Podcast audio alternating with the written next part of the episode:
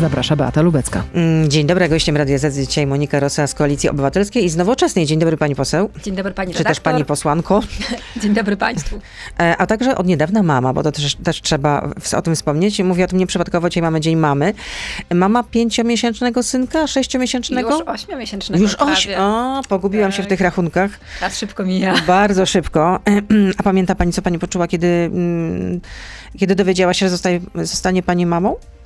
E, Pamiętam, że byłam w kompletnym szoku. To był okres COVID-u, w związku z czym najpierw myślałam, że mam koronawirusa, bo się tak jakoś słabiej czułam, więc zrobiłam test na koronawirusa. No i okazało się, że to nie koronawirus, więc drugim testem był test ciążowy i okazało się, że to ciąża. E, No ale oczywiście szczęście. Tak, szczęście, strach, e, co będzie dalej, plany, jak pogodzić to z funkcją posłanki. Ale jak Filip przyszedł na świat, no to, to już jest miłość bezwarunkowa. Tak, to jest taka miłość, która, która z nami zostaje do końca życia, do końca życia taki strach o, o, o dziecko, o dzieci. Tego po prostu nie da się z niczym porównać. I to wie każda mama. A jak się zmieniło pani życie, mm, odkąd została pani mamą? No bo zmieniło się, rozumiem, wywróciło się o 180 stopni. Jak E, każdej z nas, która zostaje mamą. Tak, to prawda. Mm, Przyznam, że posłanki nie mają urlopu macierzyńskiego, e, więc ja głosowania w Sejmie opuściłam tylko raz, jak byłam akurat na porodówce. Rymuska. E, I od momentu, kiedy właśnie były posiedzenia Sejmu, głosowania, no to jeździłam z Filipem i jeżdżę z nim ciągle do Sejmu. Razem z moją mamą, więc moja mamo, która słuchasz mnie na pewno, dziękuję ci, że ze mną jeździsz do Sejmu, jesteś cudowną mamą i babcią. I składamy serdecznie życzenia. Serdeczne życzenia. E, I jeździmy do Sejmu. Nocujemy w hotelu sejmowym, e, więc mój Bobas wychowuje się e, w hotelu w Sejmie, częściowo oczywiście na Śląsku. Natomiast no, to jest oddanie kawałka siebie. Wyjście z tej takiej strefy komfortu, egoizmu, myślenia o tym, że jak się śpi 6 godzin, to jest za mało, bo okazuje się, że do funkcjonowania potrzeba zdecydowanie mniej czasu. To jest oddanie siebie i fizyczności, i takiej poczucia odpowiedzialności, że kształtuje się nową, nową istotę i ciągłego strachu, żeby było zdrowe. E, Może pani powiedzieć, że to najważniejsza rola, jeśli tak można w ogóle to określić w pani życiu? To jest bardzo ważna rola dla mnie. Natomiast bardzo ważną rolą dla mnie jest także funkcja, którą pełnię, czyli bycia posłanką. I staram się dwie funkcje godzić. Eee, I myślę, myślę, że mi się to udaje. Staram się być zawsze dla moich wyborców, dla obywateli dostępna. Nawet spacerując z dzieckiem po Katowicach, e, można się ze mną spotkać. E, więc nie zaniedbuję swoich obowiązków. E, i to jest też oczywiście taka mieszanina, bo z jednej strony, kiedy jestem w pracy, myślę, że powinnam być w domu z dzieckiem, kiedy jestem z dzieckiem, myślę, że powinnam być w pracy, e, więc zachowanie tego balansu i zdrowia przy tym e, jest dużym wyzwaniem, Em, ale oczywiście w ostateczności zawsze wygrywa Filip. A są miejsca w Sejmie, gdzie można na przykład dziecko przewinąć, y, gdzie można nakarmić? y? Zawsze jest w jakaś hotelu- infrastruktura? Zawsze w hotelu sejmowym. W hotelu sejmowym jest jeden pokój dla matki z dzieckiem. Em, niewielki, muszę powiedzieć, bo to jest standardowy pokój, który zajmuje poseł albo posłanka w Sejmie. E, natomiast cieszę się, że jest blisko, bo gdy moja mama zostaje z Filipem, ja w czasie przerwy, czy jak jest przerwa między komisjami, e, mogę wyjść, bawić się z nim, mogę go nakarmić, em, więc to jest duże ułatwienie. Natomiast przyszłym posłankom, które będą miały dzieci, życzę, żeby ta infrastruktura była zdecydowanie lepsza. Czyli co należało poprawić jeszcze? No tam żadnego mini żłobka nie ma. To byłoby idealne, gdyby był mini żłobek nie tylko dla posłanek, ale także O, dla tak. pracownic. Natomiast to już jest takie myślenie, że bardzo byśmy chcieli. Nawet kiedyś się o tym mówiło w Sejmie, ale jakoś żadnej decyzyjności odnośnie tego nie było. Ja mam ogromne szczęście, że mam mamę, w którą mogę jeździć. Natomiast wiem, że nie wszyscy posłowie i posłanki mają taki komfort, że mogą swoją mamę czy opiekunkę zabrać do Sejmu. E, mieć poczucie, że dziecko jest zaopiekowane, a ty możesz iść do pracy. Natomiast mam nadzieję, że rzeczywiście ten pokój będzie kiedyś po prostu lepiej wyglądał. E, Mój już zaczyna już raczkować, więc potrzebujemy trochę więcej przestrzeni. E, Rozkładam kocy na wykładzinie i jakoś sobie dajemy radę. A czy ciężko, czy trudno być mamą w Polsce? No bo w języku polskim nawet obowiązuje, znaczy funkcjonuje takie powiedzenie matka Polka i to jest taki symbol kobiety, która jest taką patriotką i całe swoje życie poświęca rodzinie, wychowaniu dzieci. Nie jest łatwo być matką, nie jest w ogóle łatwo być kobietą w Polsce. Em, natomiast no, przed nami stoją ogromne wyzwania. Pierwszym, takim najważniejszym wyzwaniem jest e, e, kwestia bezpieczeństwa. Znaczy, decydujemy się na dzieci przede wszystkim wtedy, kiedy mamy jakieś takie bezpieczeństwo i mieszkaniowe, i finansowe. Socjalne. Chcielibyśmy, żeby tak było. I mm, polityka prorodzinna naszego państwa skupiła się przede wszystkim na transferach, na pieniądzach, które są oczywiście bardzo To ważne. miał być program prodemograficzny. Okazało się, że jednak nie jest. Przynajmniej takie są oficjalne statystyki. No, w tamtym roku rodziło się y, najmniej dzieci od, od prawie 80 lat. E, Ponieważ program 500 Plus nie jest programem, e, który sprawi, że, będzie, że będziemy chciały mieć więcej dzieci. Co A dlaczego sprawi- tak się dzieje, że Polki nie chcą mieć więcej dzieci w takim razie? Pokazują to wszystkie badania od lat i wszyscy eksperci, profesor Kotowska, która mówi jasno. Bezpieczeństwo ekonomiczne, czyli mieszkanie, niekoniecznie własne, ale z bezpieczeństwem tego, że będzie na długi, długoterminowy czas e, wynajmowane i bezpieczeństwo na rynku pracy. To są dwie najważniejsze rzeczy. A dla nas kobiet także równy podział obowiązków między partnera i między e, partnerkę. No, były też takie badania prowadzone przez Wyborczą BIS y, pod koniec lutego tego roku i 45% ankietowanych wskazało, kobiet wskazało, że przede wszystkim chodzi o dostępność do y, żłobków i do przedszkoli. Oczywiście, że tak. Wiesz, chcemy być aktywne zawodowo, chcemy wrócić do pracy. Więc ta infrastruktura jest konieczna. Szczególnie trudno jest na terenach wiejskich. Dostęp do e, żłobków e, jest bardzo mocno ograniczony, bo samorządy, które stać na to, będą te żłobki, miejsca żłobkowe, kluby, mal- kluby malucha tworzyły.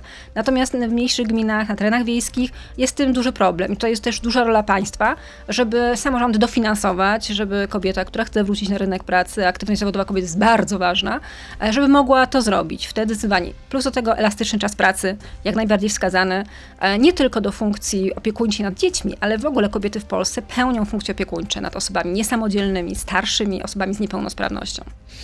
No, teraz są takie pomysły. Wiceminister e, Rodziny i Pracy Barbara e, Socha je formuje, żeby pań- e, fo- forsuje, przepraszam, żeby państwo e, premiowało dzietność. I jednym z takich pomysłów jest e, powiązanie emerytury z liczbą wychowanych dzieci, na wzór francuski, że ta mama, która wychowuje gromadkę dzieci, ma potem wyższą tempera- e, temperaturę, co ja mówię, emeryturę i za wychowanie każdego dziecka ma doliczone tak zwane dwa lata składkowe. Czy to jest dobry pomysł? Najważniejszym pomysłem to nie jest kwestia jakby doliczania pieniędzy do emerytury. Najważniejszym pomysłem jest to, żeby zapewnić bezpieczeństwo ekonomiczne tu i teraz. Żeby kobiety nie bały się, że stracą mieszkanie, staną z dzieckiem na bruku. Żeby nie bały się, że nie będą miały pieniędzy na spłatę kredytu mieszkaniowego. Żeby nie bały się, że zabraknie im, e, ponieważ e, ceny żywności są galopujące, a wydatki na dzieci są ogromne. I tu nie chodzi tylko o jakieś takie wydatki. Ubranka, e, jedzenie, jeśli ktoś karmi mlekiem modyfikowanym, żłobki, czy dalej przedszkola, jeśli mamy płacić za prywatne.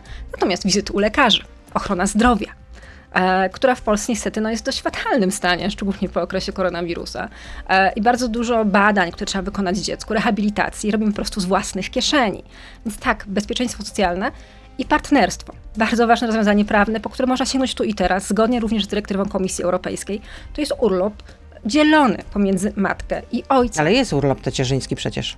Po pierwsze rzadko wykorzystywany, po drugie dość krótki. A chodzi o to, żeby urlop rodzicielski, którego wybierają głównie kobiety, żeby miał element obowiązkowy dla ojca, czyli obowiązkowy. Na przykład dwa miesiące urlopu, którego jeśli ojciec nie wykorzysta, to urlop przepada. No dobrze, to w takim razie zakładając, że y, wygrywa opozycja najbliższe wybory, to co wtedy zrobiłaby Koalicja Obywatelska, żeby rzeczywiście y, polepszyć y, los mam?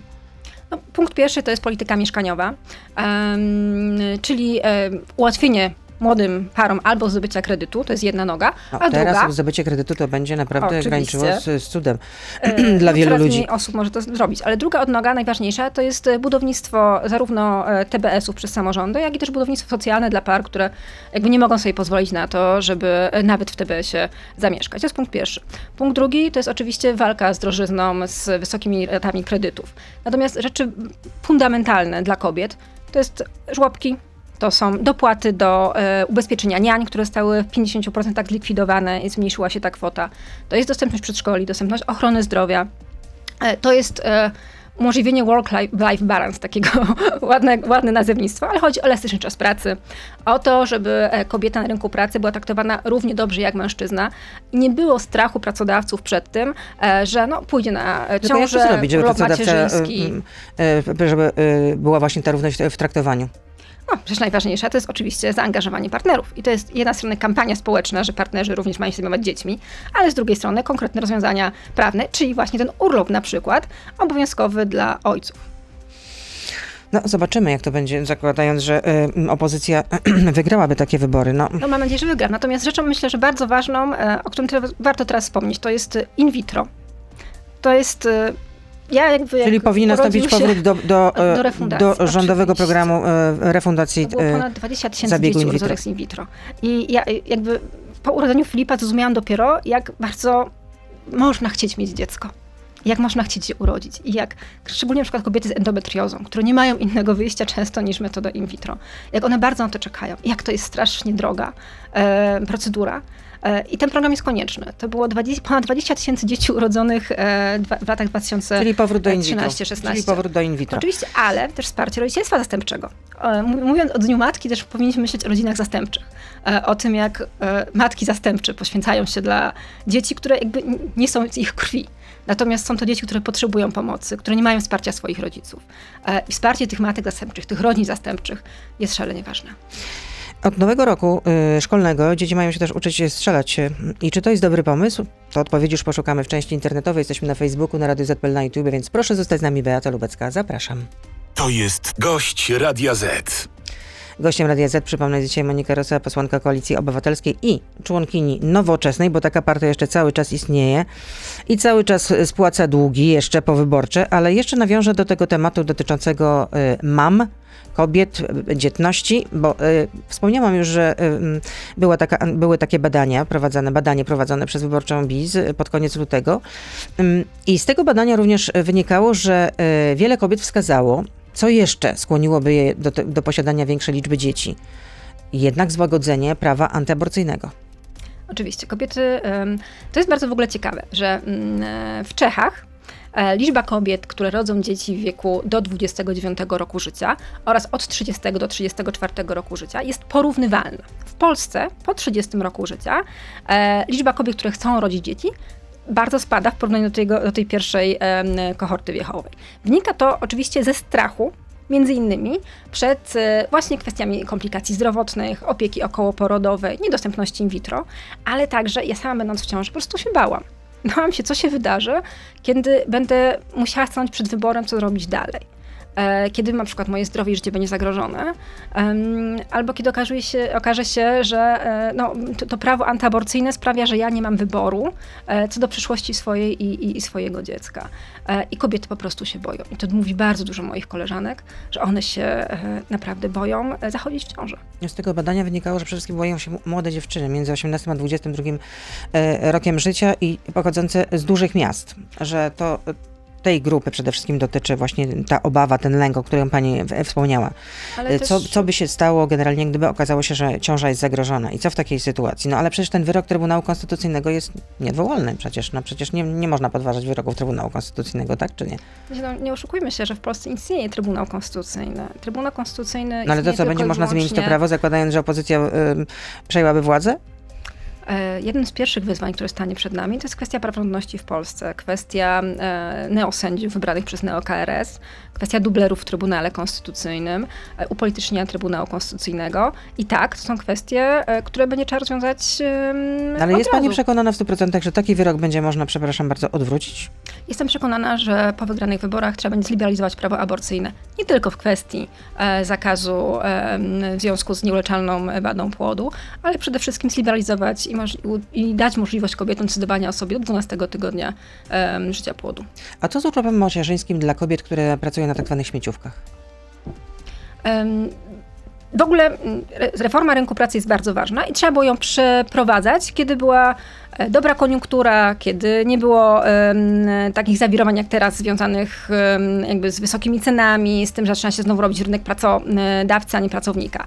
Um, w poprzednie rządy PO-PSL wprowadziły 1000 zł dla kobiety, która była na umowie cywilnoprawnej, albo dla studentki e, w okresie, kiedy miała urlop macierzyński. E, I to jest dobre rozwiązanie. Natomiast, e, no oczywiście, umowy o pracę są warunkiem jakby koniecznym do dobrego funkcjonowania pracowników i pracowniczych przede wszystkim na rynku pracy. Natomiast, kiedy rozmawiamy o kobietach o jednej rzeczy, i o matkach, jedną rzecz zawsze nam umyka. To są matki w parach jednopłciowych matki, które nie mają żadnych praw, jeśli są matkami społecznymi. E, I to jest kwestia, którą trzeba będzie koniecznie uregulować. E, wyobraź sobie sytuację, w której dwie matki wychowują dwójkę, trójkę dzieci. Jedna z matką biologiczną, druga z matką społeczną. Kiedy matka biologiczna umiera, matka społeczna okazuje się, że nie ma żadnych praw. Nie chodzi tylko jeszcze o spadek, o jakąś wspólność majątkową, ale także o dzieci. Czyli nie dostanie prawa do, wywa- do wychowania nie dzieci. prawa do wychowywania dzieci. A patrząc na zakusy mm, Ministerstwa Sprawiedliwości, e, no to te, te rodziny naprawdę, te rodziny tęczowe naprawdę się boją.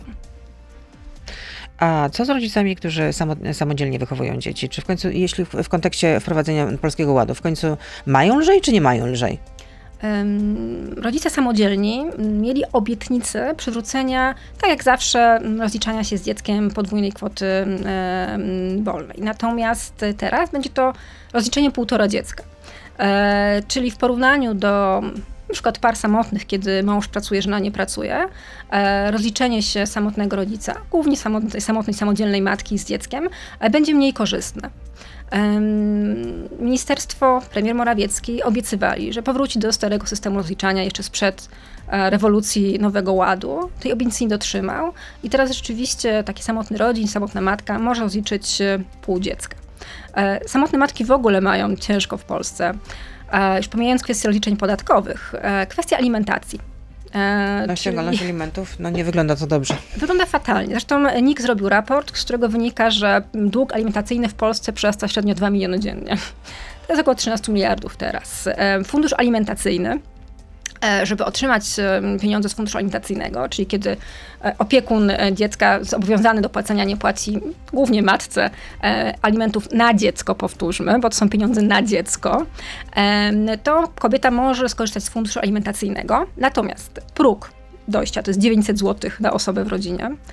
Płaca minimalna w Polsce to jest 3100 brutto. I wysokość alimentów jest maksymalnie 500 zł, średnio jest to 400 zł, które otrzymuje kobieta. E, to jest no i co zrobi w tej, w tej kwestii y, Koalicja Obywatelska?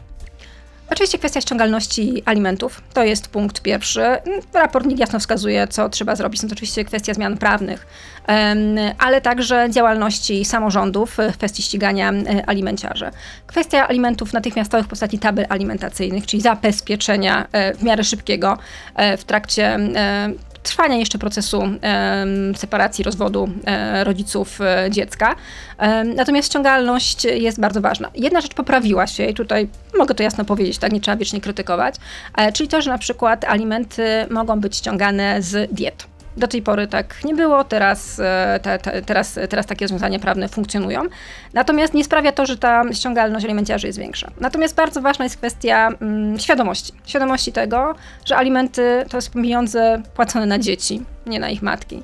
To jest nasz obowiązek, skoro takie dziecko spłodziliśmy i przyszło na świat, no to warto by się nim e, zaopiekować, ale także dla pracodawców, e, że mm, nie wolno ukrywać alimenciarzy.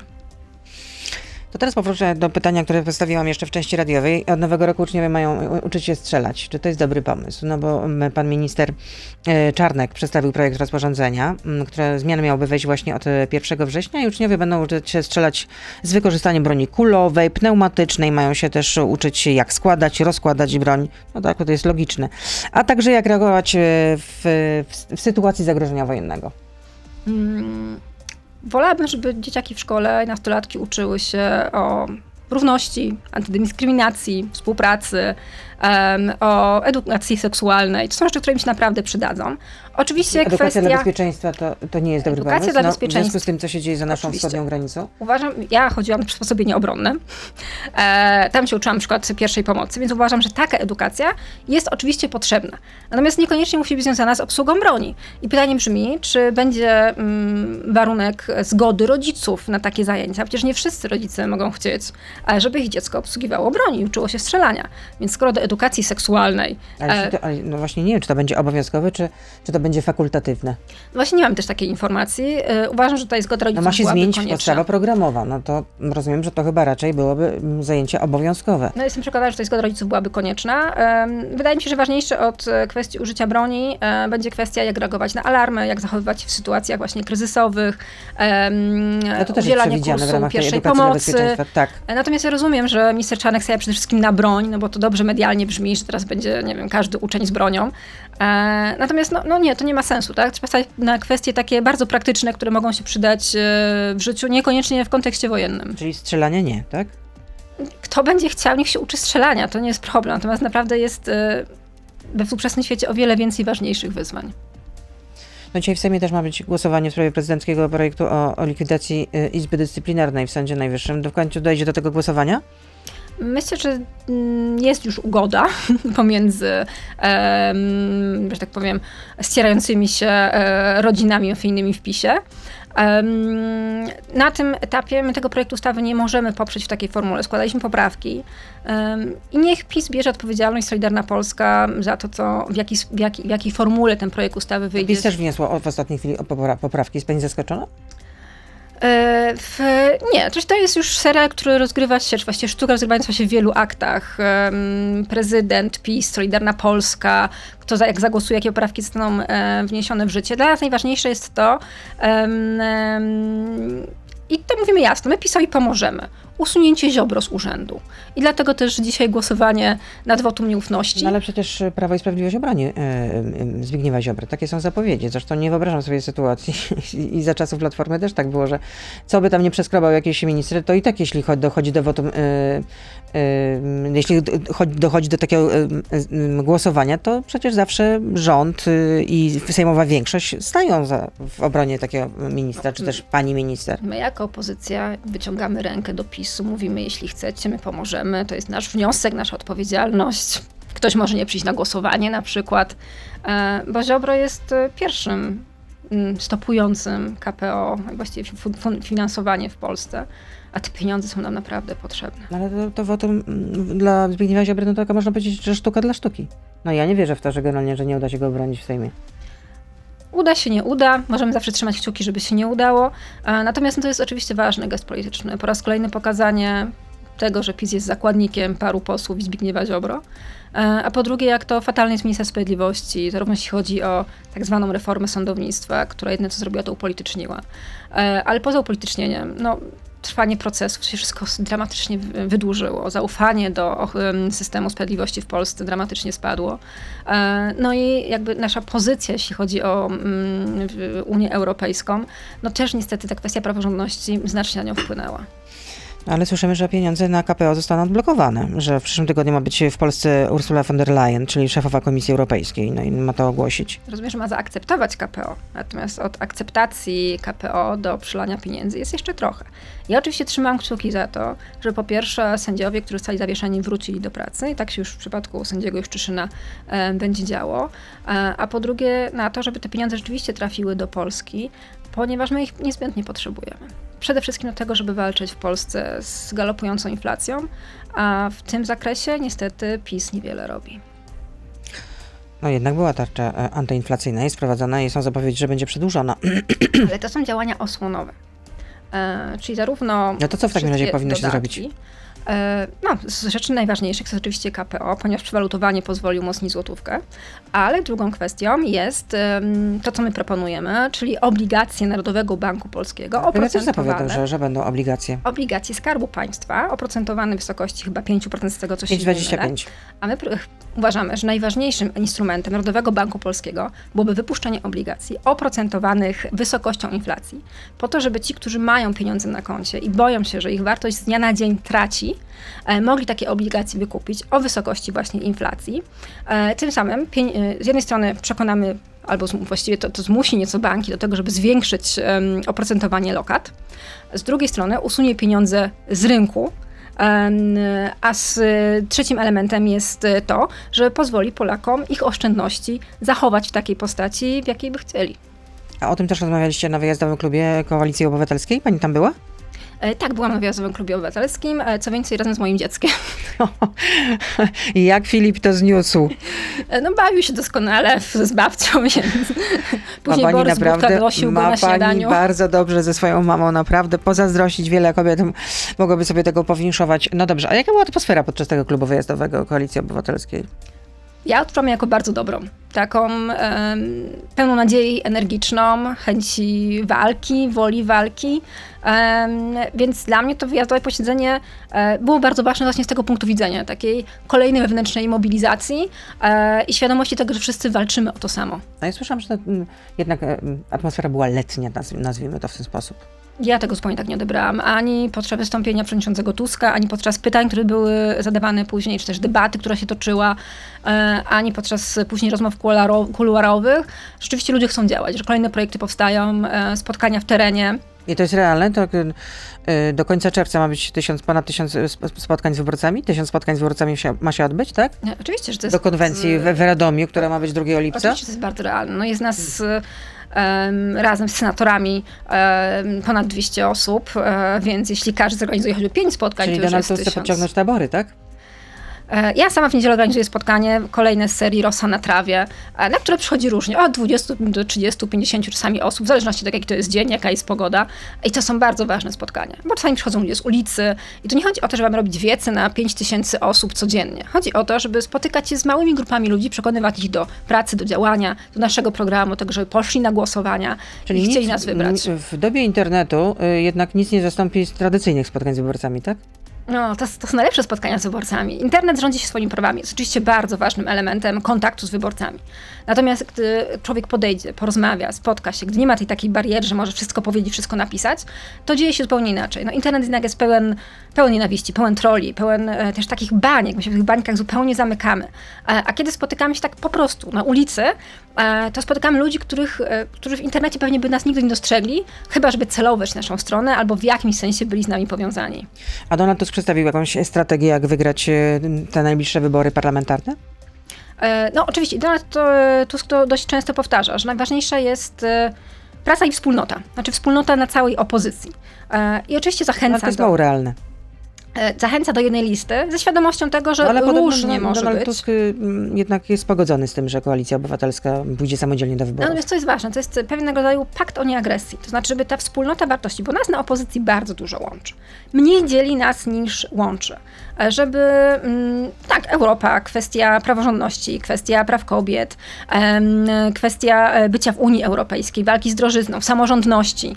Jakby to są wszystko rzeczy, które naprawdę nas łączą. Chociaż różnimy się w, w wielu kwestiach. No, prawa E, mniejszości na przykład.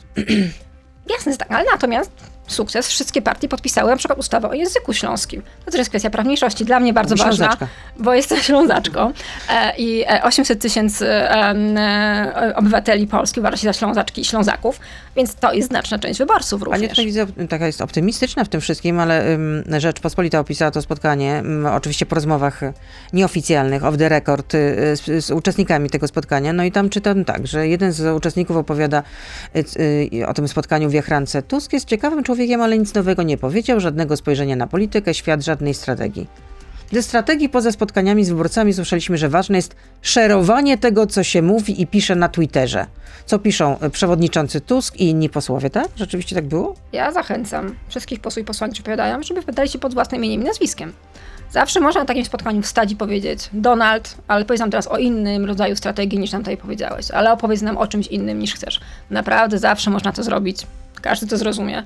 I nie trzeba iść anonimowo do mediów i takich rzeczy e, opowiadać, więc jakby otwartość, transparentność, odwaga do tego, żeby takie rzeczy mówić e, nie na A na ofie. tym spotkaniu nikt, rozumiem, nie wstał, nie powiedział, że no y, Donald, no nie słyszę, żeby tutaj była po prostu z twojej strony przedstawiona jakakolwiek y, strategia, czy też realna strategia, jak wygrać z Prawem i Sprawiedliwością. Mm, Nie kojarzę, żeby ktokolwiek stał z jakąś straszną krytyką. Rozmawialiśmy, nie wiem, o tym, jak sobie radzić na terenach na wsi, jak rozmawiać z elektoratem, e, który jest elektoratem e, katolickim, na przykład w kontekście świeckości państwa.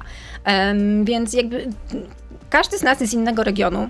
E, I oczywiście, że się różnimy w ramach koalicji, tak? E, Jest Nowoczesna, która jest liberalna, Inicjatywa Polska, mocno Zieloni, e, Platforma, która również ma część bardziej liberalną, bardziej konserwatywną.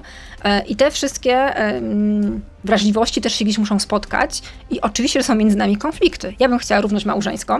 Rozumiem, że znaczna część Platformy tej równości może nie zaakceptować. Ale gdzieś tam jest wizja związków partnerskich, na którą się przecież wszyscy zgadzamy. Więc ja mówię, aborcja 12 tydzień bez żadnych warunków, ale część Platformy mówi, ok, aborcja 12 tydzień, ale pod warunkiem wizyty u psychologa. No Okej, ale to jest jednak liberalizacja prawa, więc my się naprawdę gdzieś wszyscy spotykamy. I ja nie wiem, co zrobić, żeby przekonać wyborców na wsi. Będę skupiała się na e, Śląsku, tak, na aglomeracji zupełnie innej. Ale wstaje em, poseł Plocka i mówi, słuchajcie, na wsi musimy zrobić to, to i to. I to jest bardzo ważne na takich spotkaniach. A kto powinien być liderem Platformy Obywatelskiej, czy też Koalicji Obywatelskiej, Donald Tusk czy Rafał Trzaskowski? No, liderem Platformy jest Donald Tusk. Natomiast Rafał Trzaskowski jest bardzo ważnym elementem. Przed nami kampus. E, rozpoczęła się rekrutacja. Serdecznie zapraszamy młodych ludzi, żeby w kampusie wziąć udział. Ja sama jestem zaangażowana. E, będę prowadzić oś dotyczącą różnorodności, więc o różnego rodzaju mniejszościach, prawach mniejszości. Diversity. E, diversity, dokładnie. Więc, e, więc zapraszamy. No to jest fantastyczne wydarzenie. E, I tu i... była autopromocja. Tu była autopromocja. Pytam nie przez przypadek, ponieważ też jest sondaż Ibris dla Rzeczpospolitej i prawie 30% ankietowanych wskazało, że Donald Tusk powinien być wspólnym kandydatem na premiera, a 16,3% wskazuje na Rafała Trzaskowskiego w tej roli. Ten tak. sondaż bardzo mocno pokazuje, że mm, politycy koalicji są politykami skazywanymi jako liderów, jako liderzy w ogóle. Bo tam jeszcze chyba Radek Sikorski znalazł się gdzieś. E, Szymon Hołownia. Szymon Hołownia, ale jakby gdzieś w tych, w tych badaniach też wyszedł. E, więc, więc tak, no to pokazuje, że jakby w koalicji ludzie upatrują głównego lidera i się nie dziwię, tak? Jakby to poparcie w okolicach tych 30%, no po 27 20 paru no, między 24 27, no jakby e, niech będzie. No, tak, jest najwięcej na opozycji. Do tego dochodzą głosy e, Szymona Hołowni, do tego dochodzą, dochodzą głosy na Lewicę, głosy na PSL, e, no i to już daje poważną siłę. Adrian pyta, kto jest bardziej prorosyjski? Kolega premiera e, Orban, który nie wypowiada się w sprawie rozstrzygnięcia wojny na Ukrainie, czy kolega e, przewodniczącego Tuska, Berlusconi, który mówi o e, wywarciu przez Europę presji na Ukrainę, by ta zaakceptowała warunki Putina? Mm, jakby nie, nie, bardzo wiemy, bo, bo, chyba jakaś kwestia IPP była, jeśli chodzi o, o wypowiedzi Donalda Tuska. Ja jestem w, w ALDE, więc nie wiem dokładnie, jak to u nich wyglądało, jeśli chodzi o Berlusconiego. Natomiast wypowiedź Berlusconiego była skandaliczna, jeśli chodzi o kwestię Ukrainy. Jednoznacznie do potępienia. Tutaj nie ma żadnych słów obrony na to. No to kto jest w takim razie bardziej prorosyjski? No, ja nie jestem tutaj po to, żeby... To, to, jest w ogóle bardzo ciekawa polityka, że wskazujemy bardzo mocno i szukamy tej onucy, tak? Kto jest większą onucą, kto jest mniejszą onucą. Ja mówię jednoznacznie, że jeśli chodzi o kwestię węgierską, to skoro dobrze znają się z Jarosławem Kaczyńskim, Viktor Orban z polskim rządem, to polskim rządem jego, jego obowiązkiem jest naciskanie na Viktora Orbana, e, e, no, żeby, żeby prowadził bardziej proukraińską, mniej prorosyjską politykę, ale też kwestia naszego bezpieczeństwa, e, czyli uniemożliwienie sprzedaży części stacji Lotosu Molowi, no, który jednoznacznie jest, jest powiązany z, z wpływami rosyjskimi. Piotr pyta, czy Pani zdaniem ukraińskie dzieci powinny mieć pierwszeństwo przed polskimi w, w dostępie do leczenia szpitalnego? Taka niestety jest praktyka. Ja nie wiem, czy taka jest taka praktyka. Taka jest praktyka? Um, nikt do mnie nigdy takiej kwestii nie zgłosił. Uważam, że wszystkie dzieci powinny mieć dostęp równy e, do lekarza i do szpitala w Polsce, niezależnie od narodowości. Michał, do której pani e, partii bliżej? Do PiSu czy do partii Razem? Do nowoczesnej, dlatego nowoczesnej jestem. No ale gdyby miała pani wybierać między PiSem a partią Razem? Nie, no oczywiście wybór jest e, jasny. Partia Razem. Partia Razem. Teściowa Tuska pyta, ciekawy nick, bo nie sądzę, żeby to była rzeczywiście pani e, Którą serdecznie teściowa Tuska. E, proszę, żeby wymieniła pani swoje trzy największe sukcesy jako posłanki Koalicji Obywatelskiej od początku tej kadencji. Mm, więc tak, kwestia wprowadzania do debaty ponownie e, przemocy ekonomicznej to jest projekt, nad którym pracujemy, zrobiliśmy e, debaty, w ubiegłej kadencji on został przez nas złożony. Natomiast to jest temat, o którym rzadko się mówi i każde wystąpienie sejmowe e, sprawia, że ten temat jest z powrotem w, w, w dyskusji i coraz więcej też sędziów daje sobie sprawę, że kwestia przemocy ekonomicznej e, istnieje. Na przykład niealimentacja jest takim elementem przemocy ekonomicznej.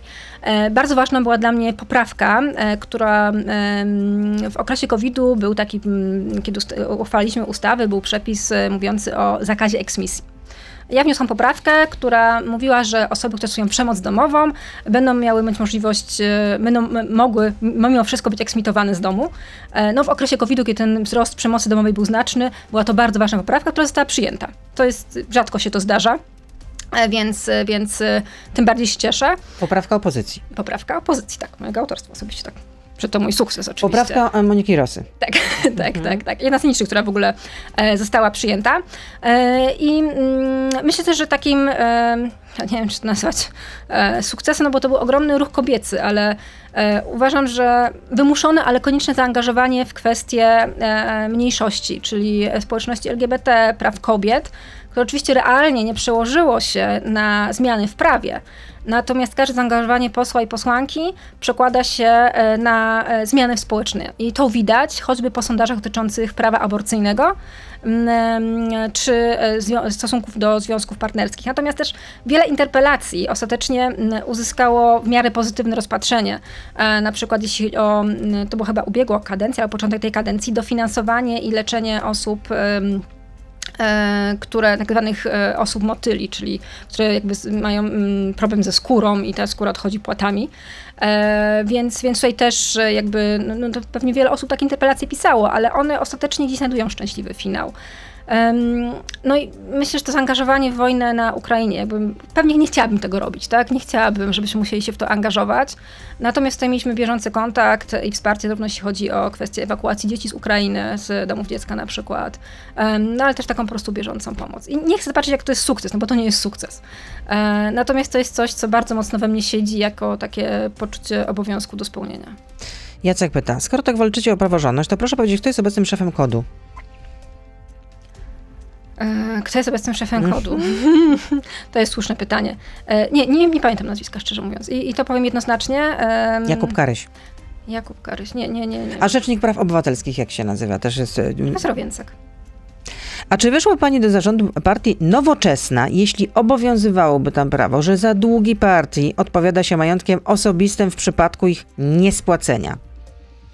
No, jeśli funkcjonowałoby takie prawo ogólne, no to okej, okay, no bierzemy na siebie odpowiedzialność, jeśli dotyczy każdej partii, e, która jest na rynku. Jeśli Czyli wtedy weszłaby Pani do zarządu partii, wiedząc, że są takie obciążenia?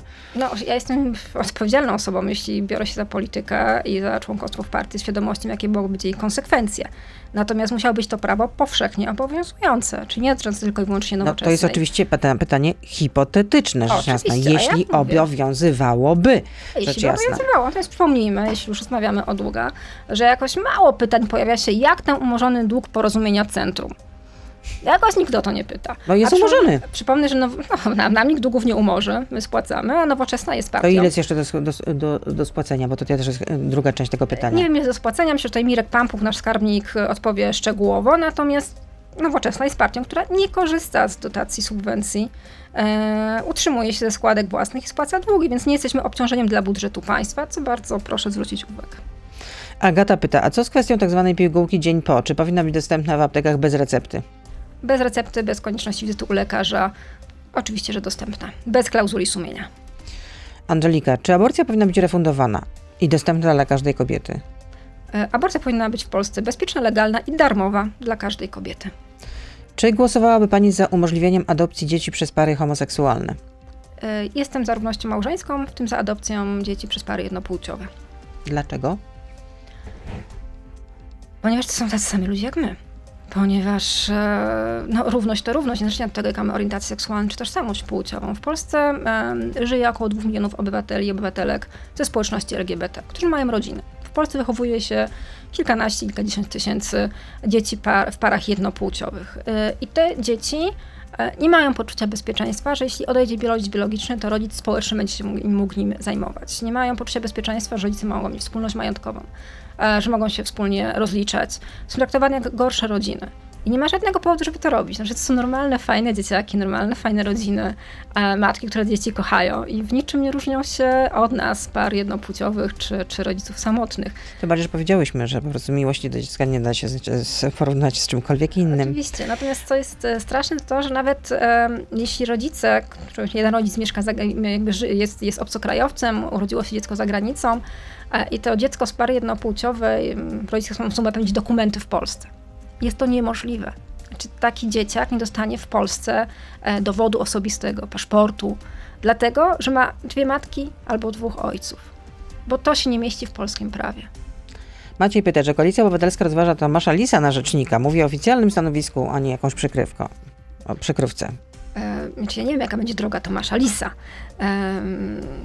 I jakby nic nie słyszałam. Przestał być naczelnym no i to zelektryzowało przynajmniej w sieci, naprawdę toczyły się sążniste dyskusje, również widziałam na Twitterze.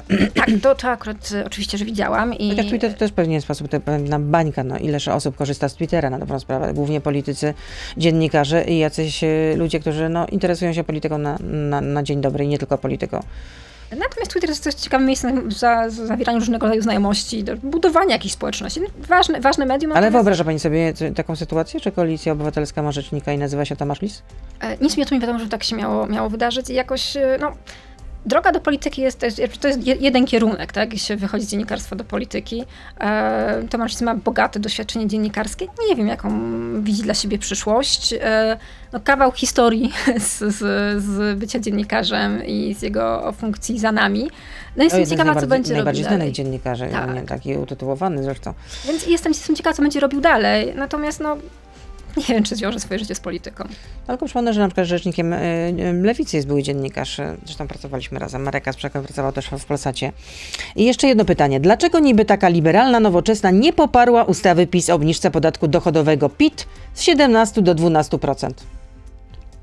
E, My oczywiście jesteśmy za obniżkami podatków, natomiast zawsze trzeba pytać, co się dzieje w tej ustawie dalej. No bo to nigdy nie jest tak, że to jest tylko i wyłącznie obniżka podatków. Do tego dochodzą zawsze jeszcze jakieś e, określone kwestie. E, więc tak, niskie, proste podatki w Polsce jak najbardziej. Natomiast cała reforma Nowego Ładu, Nowego Ładu 1.0 i Nowego Ładu 2.0, no to nie jest rozwiązania, które czekamy. Mamy początek roku i już trzy zmiany rewolucyjne podatkowe. No, ale nie można było zagłosować akurat za, za tym, żeby obniżyć podatek PIT z 17 do 12%? Ale jak mówię, to jakby to nie, nie dotyczyło ustawy tylko i wyłącznie kwestii podatkowych, bo tak może, znaczy kwestii obniżenia podatków, bo tak jesteśmy za obniżką podatków, natomiast jak mówię, wokół tego jest masa rzeczy. Na przykład my zgłosiliśmy poprawkę do Nowego Ładu, który e, mówił o tym, że ro, samotni rodzice, tak, o czym rozmawialiśmy. No to poprawka nie została przyjęta, w Senacie ją ponownie zgłaszamy. E, więc niestety, no ja bym chciała e, mieć możliwość obniżenia podatków w Polsce, chociaż jakby no, no nie zawsze po prostu w takiej formule ustawowej, jaka jest prezentowana, jest, jest to po prostu możliwe. Zaczęłyśmy naszą rozmowę od, y, znaczy takim przyczynkiem do tego był, że dzisiaj jest dzień, e, dzień mam Y, i ciekawy wpis zamieściła y, Ania Dąbrowska z, z Polityki. Takie życzenia dla nie mam, jak to napisała. I przytoczę. Ty, która nosisz swoje dziecko w sercu, a nie w ramionach. Ty, która zmagasz się z niepłodnością. Ty, która wiesz, jak bardzo to boli strata. Ty, która nie tracisz nadziei. I ty, która pogodziła się z bezdzietnością. Bądźcie dla siebie dobre. No, to są piękne życzenia i myślę, że, mm, Bo wczoraj był dzień nie mamy, 25 maja. że był doskonały reportaż mówiący o tym, jak wiele znaczy, jak bardzo nie rozumiemy słowa starać się o dziecko. Jakie to musi być ogromne poświęcenie. Dlatego tym bardziej zachęcam, e, bo obecnie jest e, petycja dotycząca właśnie przerzucenia fin- finansowania in vitro z budżetu państwa, in vitro e, bez granic, bo petycję, można podpisać. Dziewczyny, które organizują zbiórkę, to jest petycja online, nie trzeba nigdzie iść, nie trzeba żadnego tutaj wielkiego wysiłku wykonać. Natomiast no chcemy, żeby jak najwięcej osób się pod tym podpisało, żeby zrozumiało, jak bardzo ważne jest często e, dla takich, e, cel, celem jest posiadanie tego dziecka. I e, ja, te, ja, nie, ja oczywiście mogę się wczuwać, mogę próbować to zrozumieć. Ja tego nigdy nie zrozumiem. Dziękuję za rozmowę. Monika Rosa z. Koalicji Obywatelskiej i członkini Nowoczesnej poznamy. Oczywiście wszystkim mamom wszystkiego, wszystkiego najlepszego. Bardzo dziękuję. Dobrego dnia życzę. Miłego dnia. To był gość Radia Z. Słuchaj codziennie w Radio Z i na player radioz.pl.